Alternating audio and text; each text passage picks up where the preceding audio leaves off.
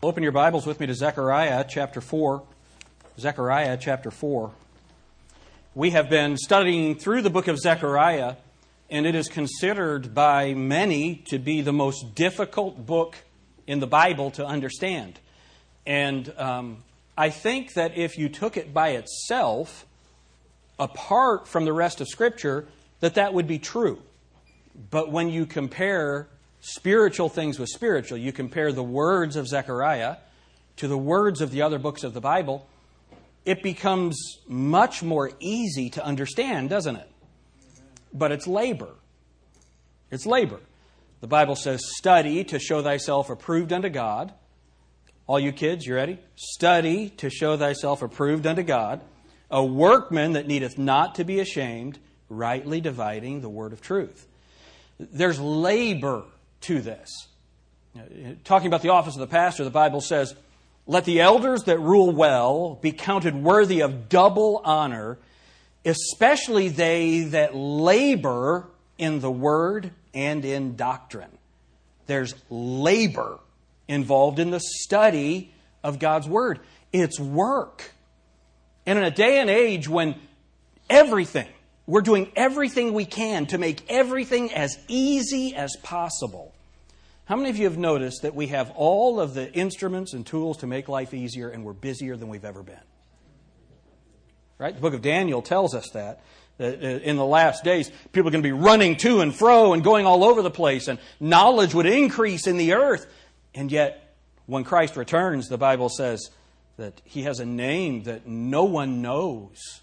Do you know what his name is? The Word of God. When He comes, there's going to be so much knowledge in the world, and yet no knowledge of the Word of God. Why? Because everything is designed to dumb down the Bible, to, to bring scriptural knowledge to its lowest common denominator so as many people as possible can understand it. The only problem is, if you do that, you can never really know God because God is included in the whole of the Bible. Uh, the, the Bible tells us that Paul, in Acts chapter 20, he said, I am innocent of the blood of all men.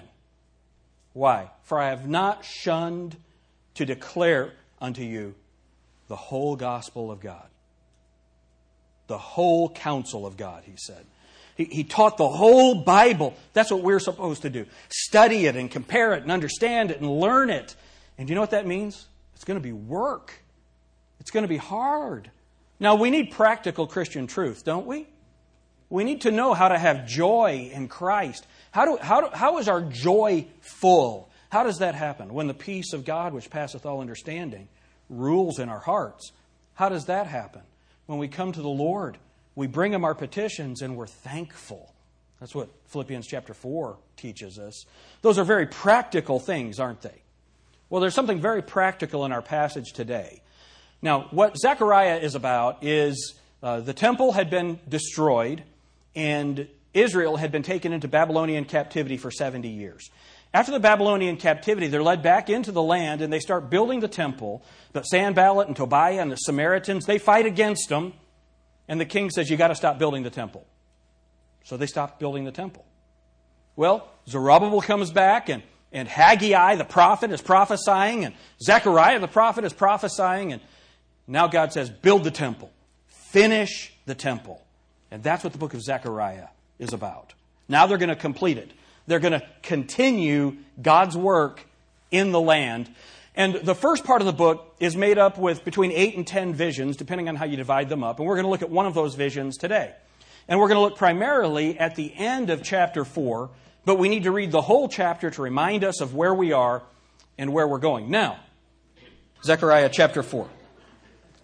And the angel that talked with me, Zechariah chapter 4, verse 1, and the angel that talked with me came again and waked me as a man that is wakened out of his sleep, and said unto me, What seest thou? And I said, I have looked, and behold, a candlestick, all of gold, with a bowl upon the top of it, and his seven lamps thereon, and seven pipes to the seven lamps which are upon the top thereof. All right, so now what he's seeing is a candlestick. Picture a menorah. All right, so you have a candlestick, And out of it, there's one that comes up in the middle, and then uh, three on each side. I'm not a math expert, all right? So there's seven places for lamps on top of this menorah. How many of you know what a menorah looks like? Right? But this is a different menorah. Out of that center candlestick, there's a bowl. And out of that bowl, there comes a pipe that comes down to the first one and then goes to each of the other six. And in that bowl is oil, and the oil goes down to provide the, the, the fuel for the lamp. All right? And then there's in those lamps little bowls, and there'd be a wick that would just float in that bowl, and you would light that wick, and that's how the candlestick would work. I know you're thinking, Pastor, that's wonderful. That changed my life. But we're, we're going somewhere with this. Look at verse 3. And two olive trees by it. Now, this is new. All right? Every Jew knew what the menorah was. How many of you get that? All right? And two olive trees by it, one upon the right side of the bowl and the other upon the left side thereof. And so he starts to, God starts to explain to Zechariah what all this means. Drop down to verse 11. Then answered I and said unto him, What are these two olive trees upon the right side of the candlestick and upon the left side thereof? And I answered again and said unto him, What be these two olive branches which through the two golden pipes empty the golden oil out of themselves? And he answered me and said, Knowest thou not what these be? And I said, No, my Lord. And he asks him that several times. And it's so interesting. The angel says to Zechariah, You mean you don't know what these are? Why don't you know what these are? You don't know that? Any of you teachers ever do that to your kids? They ask you a question. You don't know that? What have I been doing here for the last nine years? You, mean, you don't know that? Have you ever feel that way? How many of you ever feel that way with your kids? Have I been with you so long and still you don't know? Right? Your life is about to be over. Now, the, the, this is, you know, when we read this, we look at it and we go, good night, what in the world is going on with all of this? So let's look at the components of this vision. Let's understand what the components are, what they mean, and then we'll get the message of the text. The first thing is the candlestick. That's the menorah. It provided light in the temple.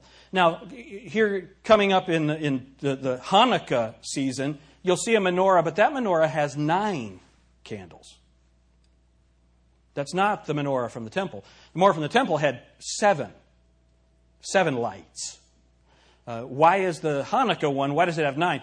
Because after um, the the Maccabean revolt, this happens between Malachi and Matthew. After the Maccabean revolt, um, they didn't have enough oil to light the lamp. They don't have enough oil for one day. They put the oil in the candlestick, and it burned. It took them eight days to produce, purify, sanctify the oil for the temple, and that oil that was only enough for one day burned for eight days. And so that's where the, the nine days of the, the Hanukkah lamp come from. But I'll tell you, what's sad is um, because the Jews had begun to allegorize everything in the Old Testament, that's how they could change God's plan for the light. God had said it was seven. Seven's the number of what? Perfection. It was perfect. You can't add to perfection. When you try to add something to perfection, all you can do is diminish it. But this candle, it, it, was a, it was a candlestick, a menorah, and we all know what that is. Exodus 35 14. Now, what we're going to do is I'm going to read some verses to you. If you want to write down the reference and then maybe uh, put them in your Bible later, we're going to go fast through this first part so we can emphasize the last. But the, the candlestick was, it, according to Exodus 35:14, it says this: the candlestick also for the light, and his furniture and his lamps with oil for the light. That's Exodus 35:14. That was going to be in the tabernacle and then in the temple. Now the menorah pictures several things in the Bible, and let's go ahead and look at these. Uh, look at Isaiah 42:6. Isaiah 42:6.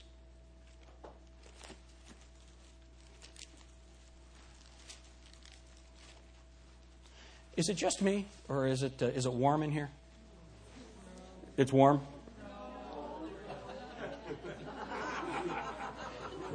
Okay, ladies, here's the deal.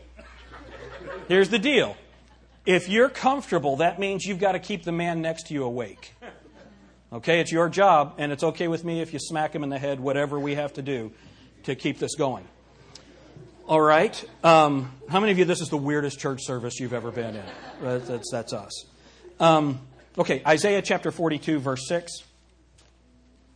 The Bible says, I, the Lord, have called thee in righteousness and will hold thine hand and will keep thee and give thee for a covenant of the people, for a light of the Gentiles.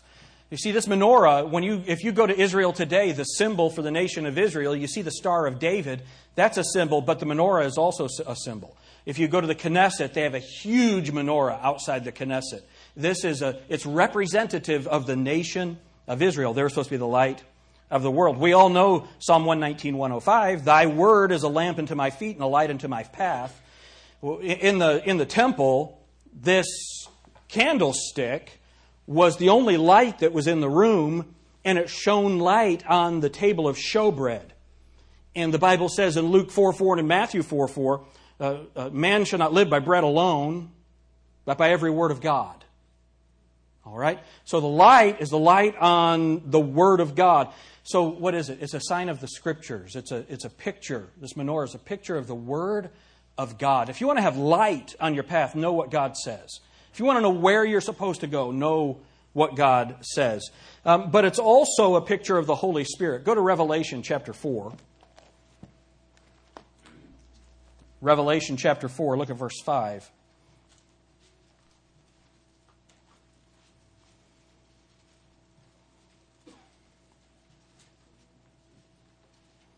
Revelation chapter 4, verse 5. And out of the throne proceeded lightnings and thunderings and voices. And there were seven lamps of fire burning before the throne, which are the seven spirits of God. Which are the seven spirits of God. What in the world are the seven spirits of God? Well, seven, number of perfection, it's the Holy Spirit. We could take the time and track it down. We've done it in other services. But if you go through the Bible, the Bible says the eyes of the Lord are everywhere, seeking to and fro, uh, going to and fro in the earth. The seven eyes of God, the seven spirits of God, it's the same thing. It's the Holy Spirit of God. What is that? The Holy Spirit of God is omnipresent. He's everywhere, seeing everything, the good and the evil. So this menorah, it represents the Holy Spirit of God. Um, then, it also represents the church. How about that? The church. Look at Revelation chapter 1.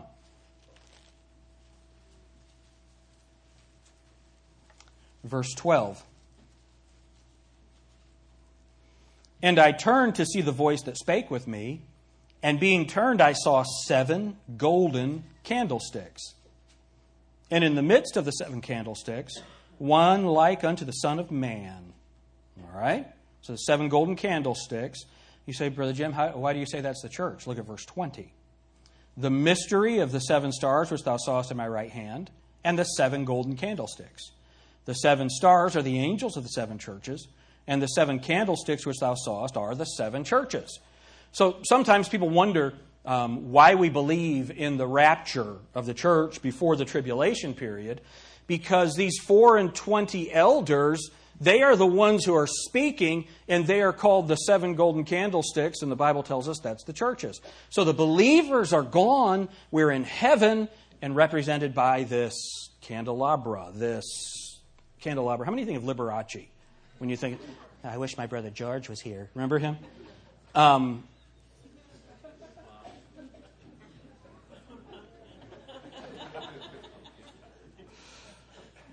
so this menorah it, it represents Israel, it represents the Word of God, and it represents uh, the Holy Spirit, and it represents the church. And of course, right in the middle of it is Jesus Christ. Tonight in the evening service, we're going to look at how Jesus Christ, how we know that Jesus Christ is in the center of this thing. I hope that you'll come back for that at 5:30. But this, how many of you can see that this candlestick is pretty important in the scriptures? It's central to God's plan. Notice, it's central to God's plan for Israel. It's central to God's plan for the church. It's central to God's plan of using the Scriptures, and it's central to God's plan of the Holy Spirit being the one that fuels the whole thing. All right? Now, um, so you have this candlestick. So you have your candlestick, and out of it are the seven lamps. There's a bowl on top of it with seven golden pipes that come down and provide the oil. How does the oil get into the bowl? Well, that's what the two olive trees are for. The two olive trees. Let's go back to Zechariah chapter 4. Look at verse 11. Then answered I and said unto them, or unto him, What are these two olive trees upon the right side of the candlestick and upon the left side thereof? And I answered again and said unto him, These be two olive branches, which through the gold the two golden pipes empty the golden oil out of themselves. Okay? So now you got your candelabra, you got your menorah, and on each side of it are these two olive trees. And out of the olive trees come a branch from each side that is a golden tube that the oil comes from the olive tree into the bowl. How many of you can picture that in your mind? Now, some people say that the reason for the nine branched menorah is this that you have the seven and then the two uh, olive trees on the side make the nine. The Bible never says that. So that's why I, I wouldn't go that far with it. But um, I wanted to make you aware of that. So now these are on each side. And this, these two, again, he was very familiar with the candlestick, with the menorah. But these two olive trees on each side, this was confusing to him. This was new. Notice he asks a separate question about these two olive trees and the olive branches that come into the bowl. Now, look at verse 13. And he answered me and said, Knowest thou not what these be? And I said, No, my Lord. Now, let me, let me just stop right there. It's so important for us to realize that we have not arrived in the Christian life. That there's no one here who has mastered the Word of God, especially me. None of us are experts on the Bible. When the Bible describes the qualifications for a pastor, one of the qualifications is this not a novice. You know, it doesn't say one who's mastered the scriptures. It says not a novice. What a, a, novice doesn't know how to handle the scriptures. Somebody who's not a novice knows how to handle the scriptures, but no one can master the Bible. All right? So, this is what, what God is doing here in this text. Do you understand this? Do, do you know what this means? No, Lord. You're right. You don't know. So, listen to what I'm telling you. That's the humility with which the scriptures must be approached. You know, there are things that we'll never understand about the Bible until we're with the Word, until we're with Jesus Christ. Then he'll, he'll reveal. That's what eternity is going to be Jesus Christ teaching the Word of God to us. Um, in in uh, Malachi, I'm sorry, in Micah chapter 4, verse 1, it says, Let us go up to the mountain of the Lord, and he will teach us of his ways. When is that? That's in the millennium. That's in the kingdom. We're, we, we have already been raptured out. God has judged Israel. They've turned to Him. He's established His kingdom on this earth. The mountains have brought, been brought low. The valleys have been raised up. Jerusalem is raised up to the highest place. And all over the globe, from one end of the world to the other, the Bible says, people say, Let us go up to the mountain of the Lord, and there He will teach us of His ways. What does that mean? That means that for a thousand years, for a thousand years, people are going to go and sit at Jesus' feet, and he's going to teach them. Then what are we going to do for the next eternity? Worship him. Worship him. Praise God. All right, now, let's keep going in our text. Look at verse 14. Then said he, These are the two anointed ones that stand by the Lord of the whole earth. Well, that helps. What's he talking about? Well, if you look, Zechariah chapter 3, verse 1, and he showed me Joshua, the high priest, standing before the angel of the Lord. Right? This is the high priest. God takes away his filthy garments. He puts clean garments on him. He puts his word in his heart. And then he says that all Israel will be saved in a day. All right? So the first of these anointed ones is Joshua. The second of the anointed ones is given in the answer to Zechariah's first question in chapter 4. All right? Look at verse 4. Zechariah 4 4. So I answered and spake to the angel that talked with me, saying, What are these? What are these, my Lord? And the angel that talked with me answered and said unto me, Knowest thou not what these be? What's repetition in the Bible? Nah, I don't know what this means, God. No, I don't know. I don't, you mean you don't know this? That's why you need me. That's what God says, okay? Then he answered and spake unto me, saying, This is the word of the Lord unto who? Zerubbabel, saying, Not by might nor by power, but my, by my spirit, saith the Lord. Who art thou, O great mountain? Before Zerubbabel thou shalt become a plain, and he shall bring forth the headstone thereof with shoutings, crying, Grace, grace unto it. Moreover, the word of the Lord came unto me, saying, The hands of Zerubbabel have laid the foundation of this house, and his hand shall also finish it. And thou shalt know that the Lord of hosts hath sent me unto you. For who hath despised the day of small things? For they shall rejoice and shall see the plummet in the hand of Zerubbabel with those seven. They are the eyes of the Lord which run to and fro in the earth. That's the Holy Spirit of God. Look at verse 14. Then said he, These are the two anointed ones that stand by the Lord of the whole earth. You have God's work is going to be done. That Israel's going to be restored. The temple worship is going to happen again. That's the menorah. And standing on each side of that are God's two anointed servants the high priest Joshua, who he's cleansed and called and prepared, and the governor of the land, Zerubbabel. God said, You will be a holy nation for me. That's what Zechariah chapter 4 is about. That's the message of Zechariah chapter 4. And how are they going to do it? They're anointed. Anointed with what? What, what, what in the Bible are people anointed with? Oil. Oil. What is it? That's the Holy Spirit of God. We know that. It says it right here in verse, at the end of verse 10. With those seven, they are the eyes of the Lord which run to and fro through the whole earth. What is that? Those are the eyes of the Lord. Second Chronicles 16:9 tells us that very clearly. Revelation chapter 1 and Revelation chapter 5, they all tie that together and let us know that that's the Holy Spirit of God. Look, God's work can't be done without the Holy Spirit. Is that right? So think about the way that this imagery is done. You have the two men of God, these olive trees. These olive trees are getting the power from the Holy Spirit. They're anointed of God. They're my anointed ones. They're anointed of God with power, the Holy Spirit. The Holy Spirit goes into that bowl, and that provides the power for all of the worship and all of the work that will be done through all of these things. That's what the Bible is telling us. Now, how many of you can see that that's what's happening in this text? And it's pretty clear. Once you see the imagery, that it's pretty clear. How many of you would say it's not clear? How many of you aren't going to vote? Okay? Now, all of that, it really is clear. But now let me show you a strange connection. Keep Zechariah chapter 4. Look at Revelation chapter 11.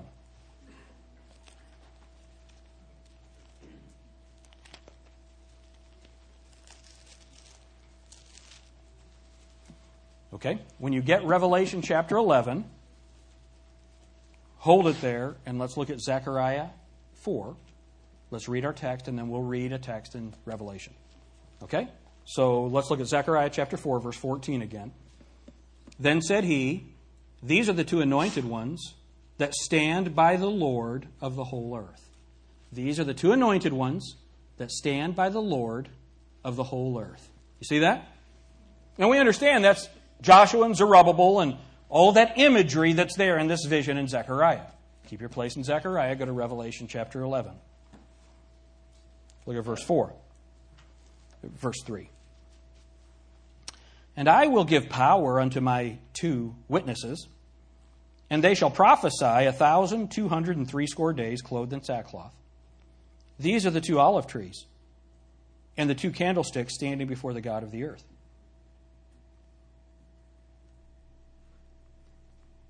How many of you think that's pretty wild? Uh, I've read that so many times. I've read it so many times, but it was only a couple of years ago that I saw the connection with Zechariah. How many of you have heard of the two witnesses of Revelation? Right? You've heard of that. But remember, there are more than 800 allusions to the Old Testament in the book of Revelation. You can't understand the book of Revelation without understanding its Old Testament context. All right? Why? Why?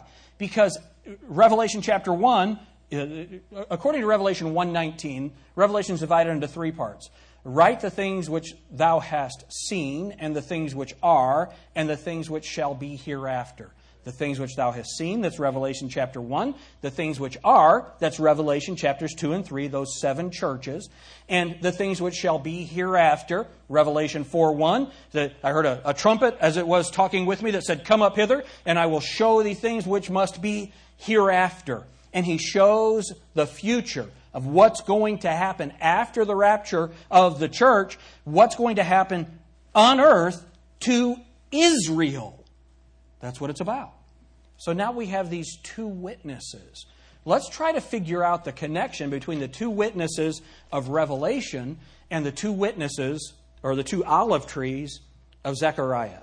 Um, who are they? Well, we know that the ones in Zechariah are anointed ones, and that they are Joshua and um, Zerubbabel.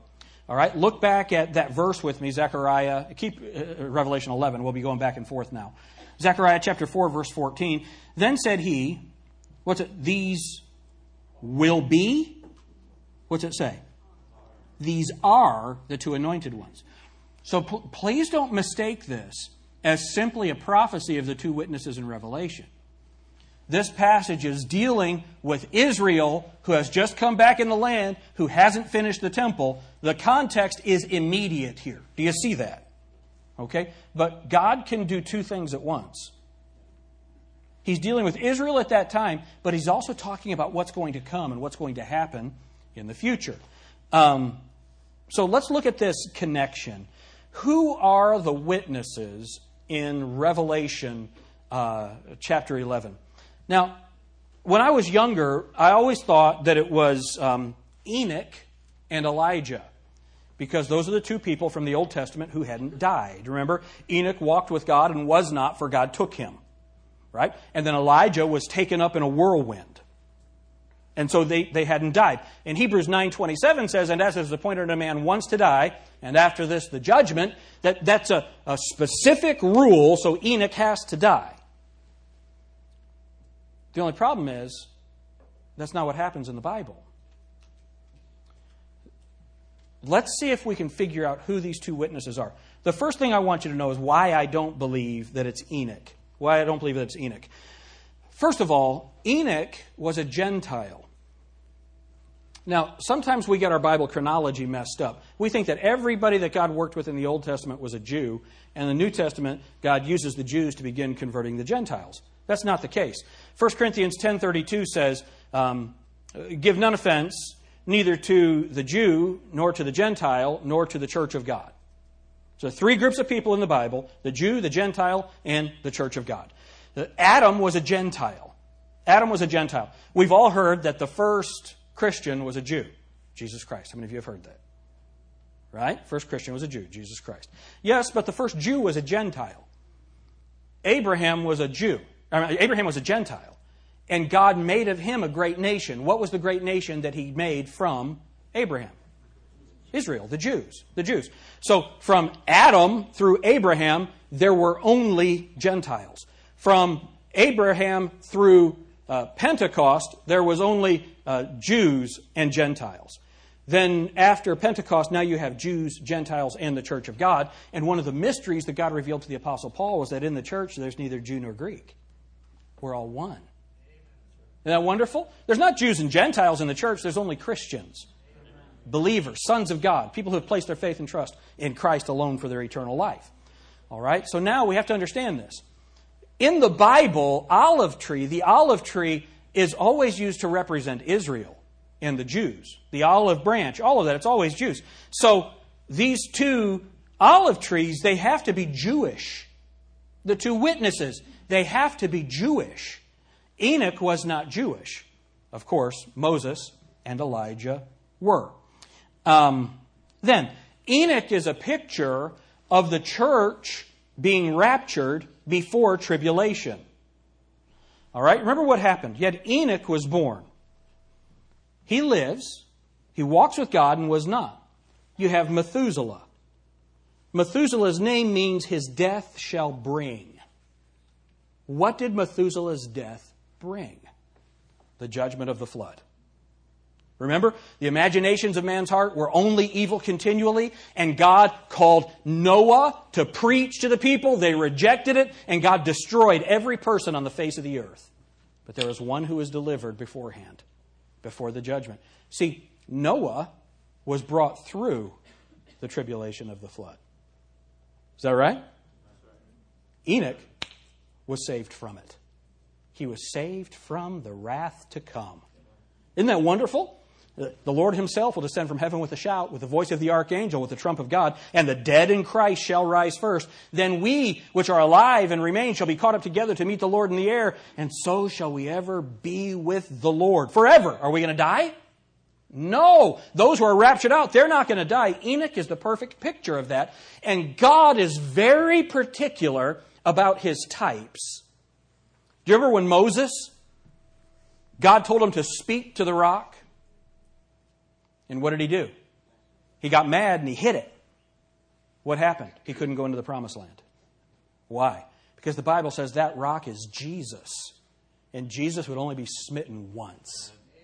Only once. Moses, what Moses did was he denied God that type, and God judged him with not being able to go into the promised land until the tribulation. It's interesting. It's interesting. So, that cannot be Enoch. Um, if Enoch dies, this type would be lost. So, who are they? Let's, who are these two witnesses in Revelation chapter 11? Let's see if we can look for some identifiers. Look at Revelation chapter 11 and verse 4. These are the two olive trees and the two candlesticks standing before the God of the earth. Do you see them? They're standing before the God of the earth. Let's compare that with Zechariah chapter 4, verse 14. Then said he, These are the two anointed ones that stand by the Lord of the whole earth. They stand by the Lord of the whole earth. And in Revelation, it says they stand standing before the God of the earth. So let's see if we can figure out who in the Bible did this. Um, look with me in Exodus chapter 33.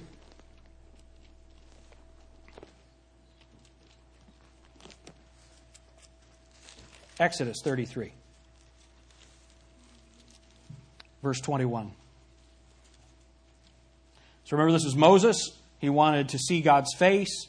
Uh, verse 20, and he said, Thou canst not see my face, for there shall no man see me and live. And the Lord said, Behold, there is a place, what does it say? By me. By me, and thou shalt stand upon a rock. The Bible says in Zechariah 14, that, or in 414, that they that, that stand by the Lord of the earth. So here's Moses standing by the Lord. We see that. Let's see what the Bible says about Elijah. Uh, look at 1 Kings chapter 17. 1 Kings chapter 17.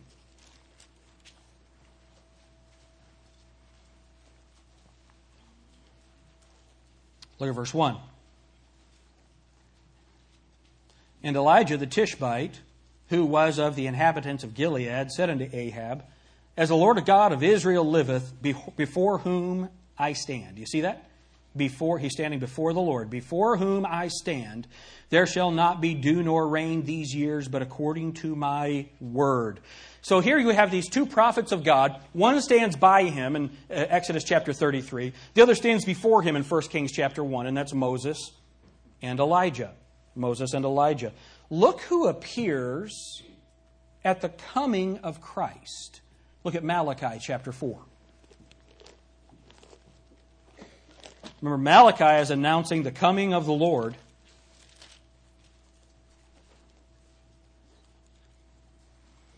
Look at Malachi chapter 4 and verse 2.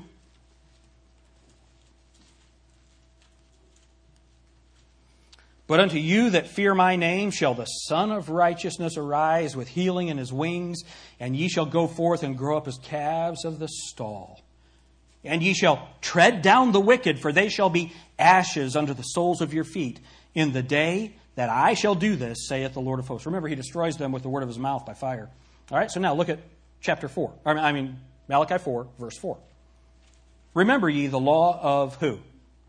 Moses, my servant, which I commanded unto him in Horeb, for all Israel with the statutes and judgments. Behold, I will send you who? Elijah, the prophet, before what? The coming of the great and dreadful day of the Lord. All right, so when Jesus Christ comes, he has two prophets associated with that Moses and Elijah. Moses and Elijah. Look at Matthew chapter 17.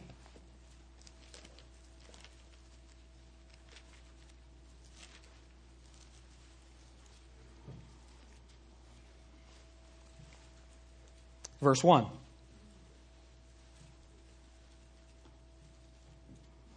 And after six days, Jesus taketh Peter, James, and John his brother, and bringeth them up into an high mountain apart, and was transfigured before them, and his face did shine as the sun, and his raiment was white as the light. And behold, there appeared unto them Moses and Elias talking with him. Now, what is this discussion that they're having about his decease, which he would accomplish. They're talking about, he's talking with Moses and Elijah about his death, burial, and resurrection and the things that would happen after that. All right, so Moses and Elijah are the ones that Jesus is communing with or communicating with about his return. Let's look at what they do. Let's look at what, Moses, what, what these two witnesses do and see if we can identify uh, how that connects with Moses and Elijah. Look at Revelation chapter 11. Now, this is all the introduction to my message, all right? We're going to get to the message in a minute. Revelation chapter 11 and verse 1.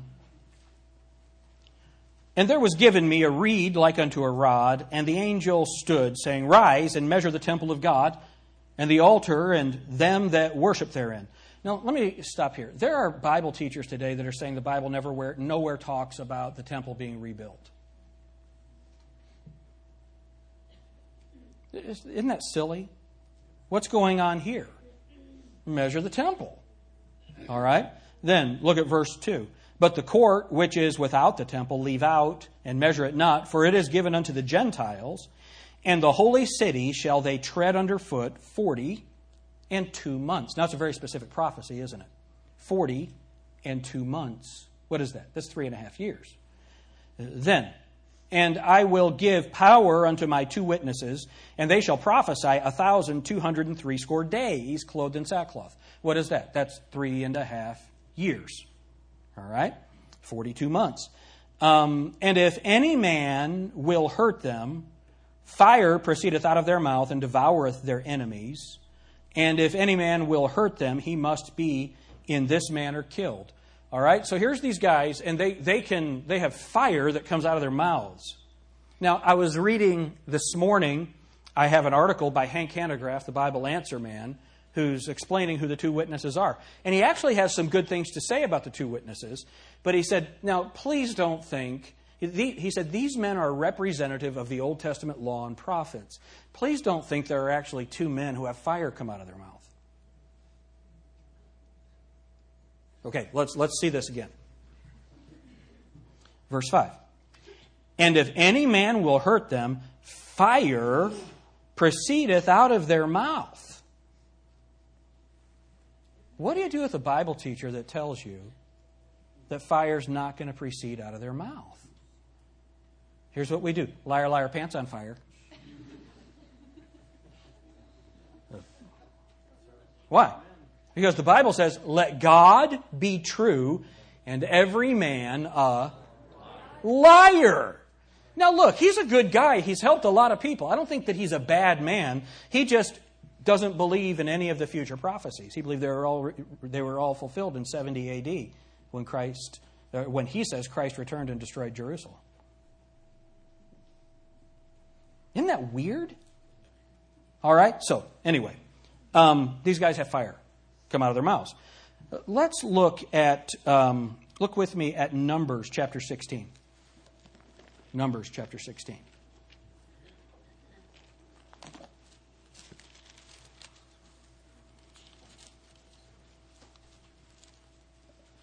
Look at verse 30. Remember what happens with Korah, these men that are coming against Moses. But if the Lord make a new thing, and the earth open her mouth and swallow them up with all that, that appertain unto them, and they go down quick into the pit, then ye shall understand that these men have provoked the Lord. Now, let me, let me say this. Um, you know, hell's in the center of the earth, all right? Uh, I understand there's lots of Bible scholars who say that we don't know where hell is. Where did these guys go? God opened up the earth and they went down into the pit. So they went down into the earth and then God took them someplace else. The Bible says in the book of Matthew, uh, Jesus said, as, as Jonah was three days in the belly of the whale, so shall the Son of Man be three days, three nights in the belly of the earth. So it's just, isn't it amazing what happens when you just believe what the Bible says? Why do these scholars have, have such a lack of faith in the Word of God that they've got to try and explain away the words of the Bible? It's, it's just, I'm incredulous. All right, so now, look at verse 22. And they fell on their faces and said, O God, the God of the spirits of all flesh, Shall one man sin, and wilt thou be wroth with all the congregation? And the Lord spake unto Moses, saying, Speak unto the congregation, saying, Get you up from about the tabernacle of Korah, Dathan, and Abiram. What, why is he telling them to do that? Because they're going away. It'd be a good idea if you weren't standing near them. Right? Look at verse 35. And there came out a fire from the Lord and consumed the 250 men that offered incense. So, look, God destroys Korah. People still don't believe. They, they cause trouble. Moses speaks against them, and fire comes out and destroys the people. All right? Did that come out of Moses' mouth? No, but he was able to call it. He was able to call it. Look at 2 Kings.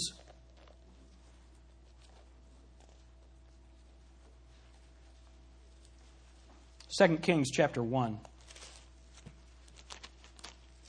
This is wild right here. 2 Kings chapter 1.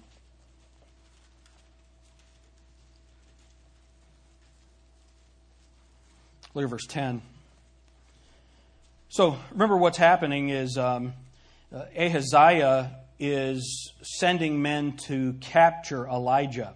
Verse 10 And Elijah answered and said to the captain of fifty, If I be a man of God, let their fire come down from heaven and consume thee of thy fifty. And there came down fire from heaven and consumed them of his fifty. And also he sent unto him, again, also, he sent unto him another captain of fifty. Now, how many of you would like to be in that group? With his fifty. And he answered and said unto him, O man of God, thus hath the king said, Come down quickly. And Elijah, and Elijah answered and said unto them, If I be a man of God, let fire come down from heaven and consume thee and thy fifty. And the fire of God came down from heaven and consumed him and his fifty. All right, so Moses and Elijah both have the capacity to call down fire from heaven. And here in Revelation chapter 11, it says it comes out of their mouths. All right, so this is helping us identify who these two witnesses are. Go back to Revelation chapter 11 and verse 6. These have the power to shut heaven that it rain not in the days of their prophecy. So they can shut up the heavens that it won't rain in the days of their prophecy. Look at James chapter 5. James chapter 5, verse 17.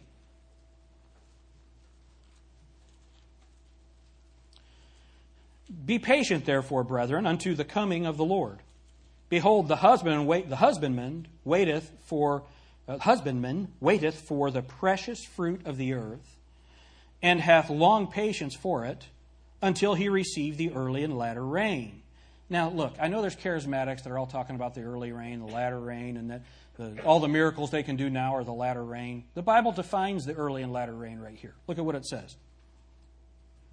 Verse 8 Be ye also patient, establish your hearts, for the coming of the Lord draweth nigh.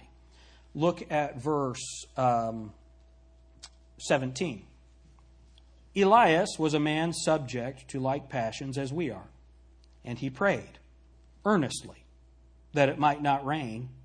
And it rained not on the earth by the space of three years and six months.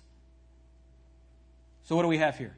Elijah had the ability from God to keep it from raining for three and a half years.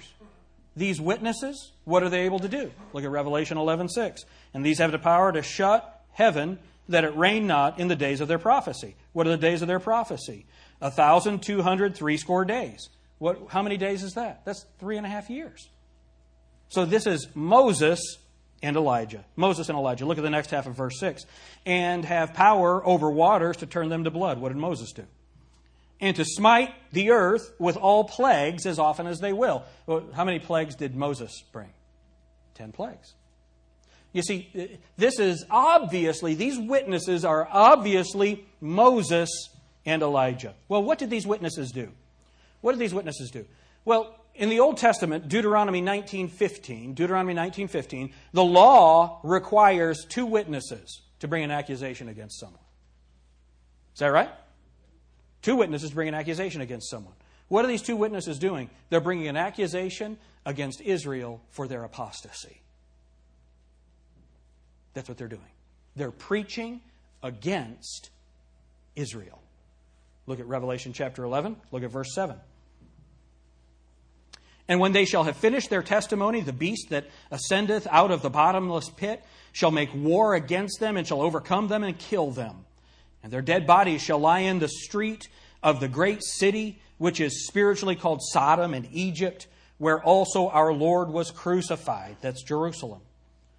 And they of the people and kindreds and tongues and nations shall see their dead bodies three days and a half and shall not suffer their dead bodies to be put in the graves. Now remember, you have Moses and Elijah, the law and the prophets, right? Preaching to Israel for three and a half years. They're killed. They lie in the street, dead, for three and a half days. Then they stand up to life again then what does God do? He takes them out. Look at what it says. Verse 11. And after three days and a half, the Spirit of life from God entered in unto them, and they stood on their feet, and great fear fell upon them which saw them. And they heard a great voice from heaven saying unto them, Come up hither. And they ascended up to heaven in a cloud, and their enemies beheld them. What is this? This is a picture of everything that Jesus Christ did. Jesus Christ said, I didn't come to destroy the law and the prophets. I came to fulfill them. He came into his own. His own received him not. They kill him. He dies. Three and a half, day, three and a half days later, he's, he's risen. He walks around for 40 days and he ascends up into heaven. Here these guys come preaching Moses and Elijah, the law and the prophets, challenging Israel for three and a half years. How long did Jesus Christ preach on the earth? Three and a half years. This is all pointing to it, saying, Look, I'm telling you again and again and again and again, please listen. I don't want you to die. But they reject him. Look at the next verse. Verse 13, and at the same hour, in the same hour was there a great earthquake, and the tenth part of the city fell. And in the earthquake were slain of men seven thousand, and the remnant were affrighted, and gave glory to the God of heaven. The second woe is past. Behold, the third woe cometh quickly. What is that talking about? You have seven trumpet judgments, seven woe judgments, seven vial judgments, and 21 specific judgments where God is beating on Israel, saying, Listen to me, listen to me, listen to me. And they finally turn to him. What are these men doing? What are they doing? They prophesy. They prophesy. Um, now, they're clothed in sackcloth. Do you see that? They're clothed in sackcloth. What is that? You see, the Old Testament prophets, from Elijah all the way through John the Baptist, they were all clothed in sackcloth. What is that? That's the clothing of mourning. And they were mourning for the national sin of Israel. Why don't we wear sackcloth? Because Jesus Christ has paid for our sins. We can rejoice. We can be free. We can celebrate. But here again, the churches are gone, and God is again dealing with Israel, and these prophets show up in sackcloth. Um, now, what are they doing? Look at verse. Uh, get Zechariah 4:14 and Revelation 11:6. Let's look at them again. What are they doing? Then he said, "These are the two anointed ones that stand by the Lord of the whole earth." All right? You see that? Then said he, "These are the two anointed ones that stand by the Lord of the whole earth." Look at Revelation 11:6 or 11:4, I mean. These are the two olive trees and the two candlesticks standing before the God of the earth. Now, look, they don't consider themselves to be standing before Antichrist. They don't consider themselves to be standing by or before the people of Israel. They're standing before God.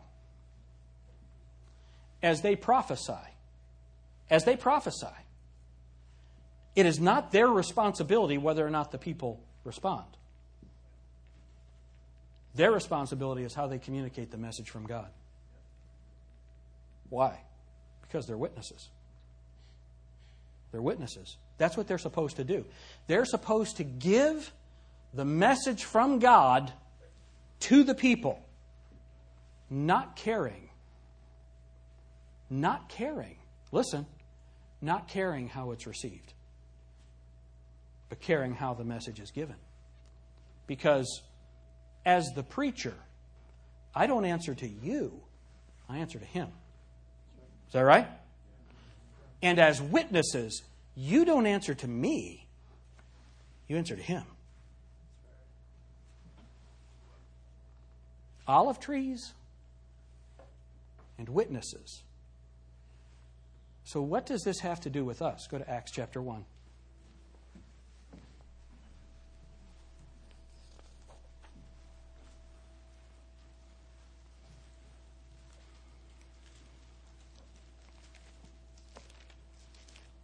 Acts chapter 1. Look at verse 8. But ye shall receive power. After that, the Holy Ghost has come upon you. Remember the olive trees? The oil? That's the Holy Spirit. But you shall receive power after the Holy Ghost has come upon you. And ye shall be what? Witnesses unto me, both in Jerusalem and in all Judea and in Samaria and unto the uttermost part of the earth. Now, it's very simple. God told his disciples, now, you've seen all this, now you are to be witnesses. What's it say? Witnesses unto them.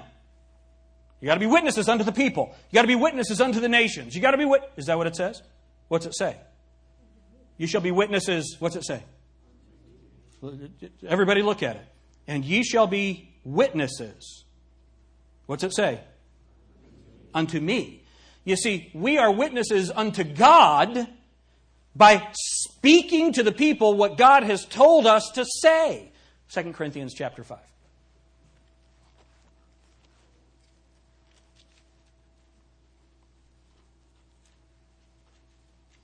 Verse 17.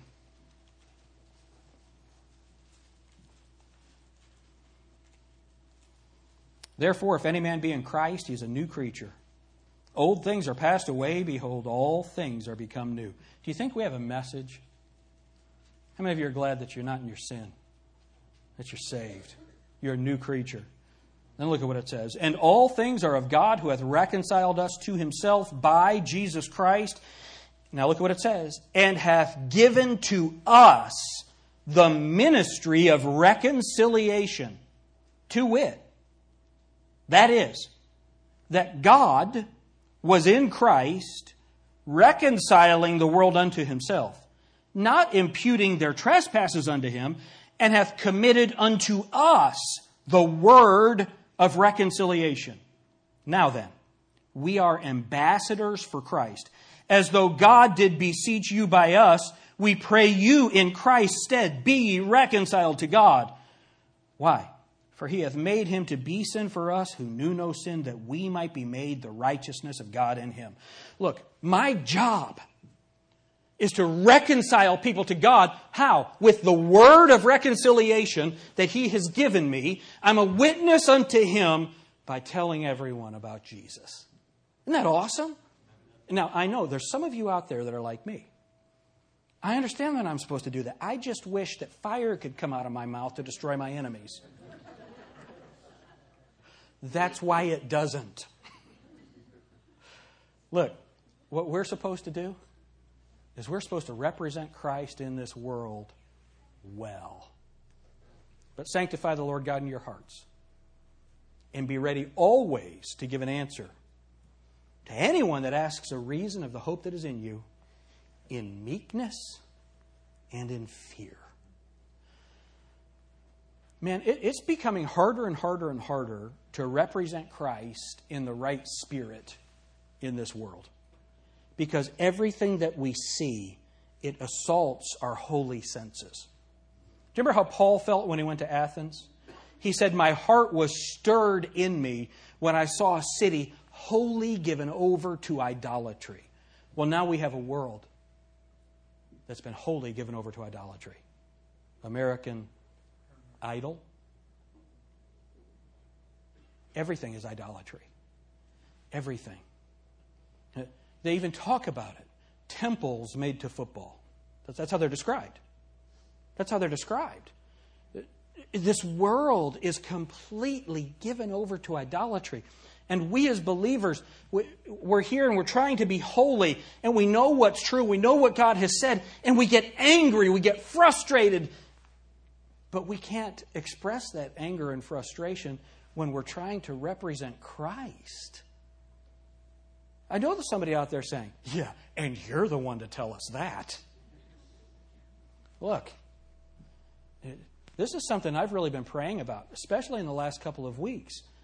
I've got to have the right spirit. I don't want to be the man that snaps at people, that, that stands up for my rights all the time. Because that person that I'm standing up for my rights to might be the person that I'm trying to give the gospel to the next day. What's the difference between standing up for your rights and being like Christ? It's dying to self. It's dying to self. I am crucified with Christ. Nevertheless, I live. Yet not I, but Christ liveth in me. And the life which I now live in the flesh, I live by the faith of the Son of God, who loved me and gave himself for me. Look, we're to give God's message from God to the people. We care about lost souls, but we can't care about how the message is received. We've got to give the message as Christ tells us to. Now, listen, that tells us when to be harsh. Scriptures tell us when to be harsh. And the scriptures tell us when to be gentle. Notice, Jesus was gentle with the woman caught in adultery. He was very harsh with the religious leaders. So, what should we be? We should be very harsh to the religious leaders and gentle to sinners. Amen? See, what are we going to do? What's the work of the Lord? The work of the Lord is the work that the Lord was doing when he was here on earth working if we're going to be steadfast, be, be uh, uh, all, unmovable, always abounding in the work of the Lord, for as much as we know that our labor is not in vain in the Lord, if we're going to do that, then we've got to do the work the way the Lord did it. That means strong and hard where He was, gentle and meek where He was. And where was He the most gentle and meek? About His own person. That's the way that we're supposed to be. These prophets, these two witnesses, man, uh, it's going to be bad for the people that mess with them. Would you agree with that? We don't have that power. But you know what these witnesses were? They were indestructible until God was finished with them. Do you know what you are? You're indestructible until God's finished with you. Let's be witnesses. Let, us be witnesses. Uh, all of this, Zechariah, all of this, it's pointing to what's coming in Revelation. And yet, in between there is our opportunity to lead people to the Lord Jesus Christ. Go you into all the world and preach the gospel to every creature. What kind of a witness are you? Do you cry against the world's abuses without ever telling people about their lost and sinful condition? If you are, you're an unfaithful witness. If you only tell people about their lost and sinful condition and never confront the immorality of the age, you're not being a faithful witness. So, how do we do it? We do it the way Jesus Christ said to do it in spirit and in truth. Amen? The Spirit of Christ, the Spirit of love, the truth of the Word of God. And I know what you're thinking. Man, I can't do that. Amen. That's what the Holy Spirit's for. I hope that God's challenged you. If you're not saved today, I hope you'll get saved. If not, all this judgment that's coming, it's on you. It, I, I, can't, I can't sugarcoat it. You're going to go to hell. If you're alive when Jesus Christ returns, you're going to go through the judgment. You're going to be tormented physically, horribly, and then for eternity in, in the lake of fire that burns with fire and brimstone. That's not what Christ wants to do. Christ wants you to be saved so that you can have life and have it more abundantly. Thank you, Lord, so much for your word. Thank you for Zechariah.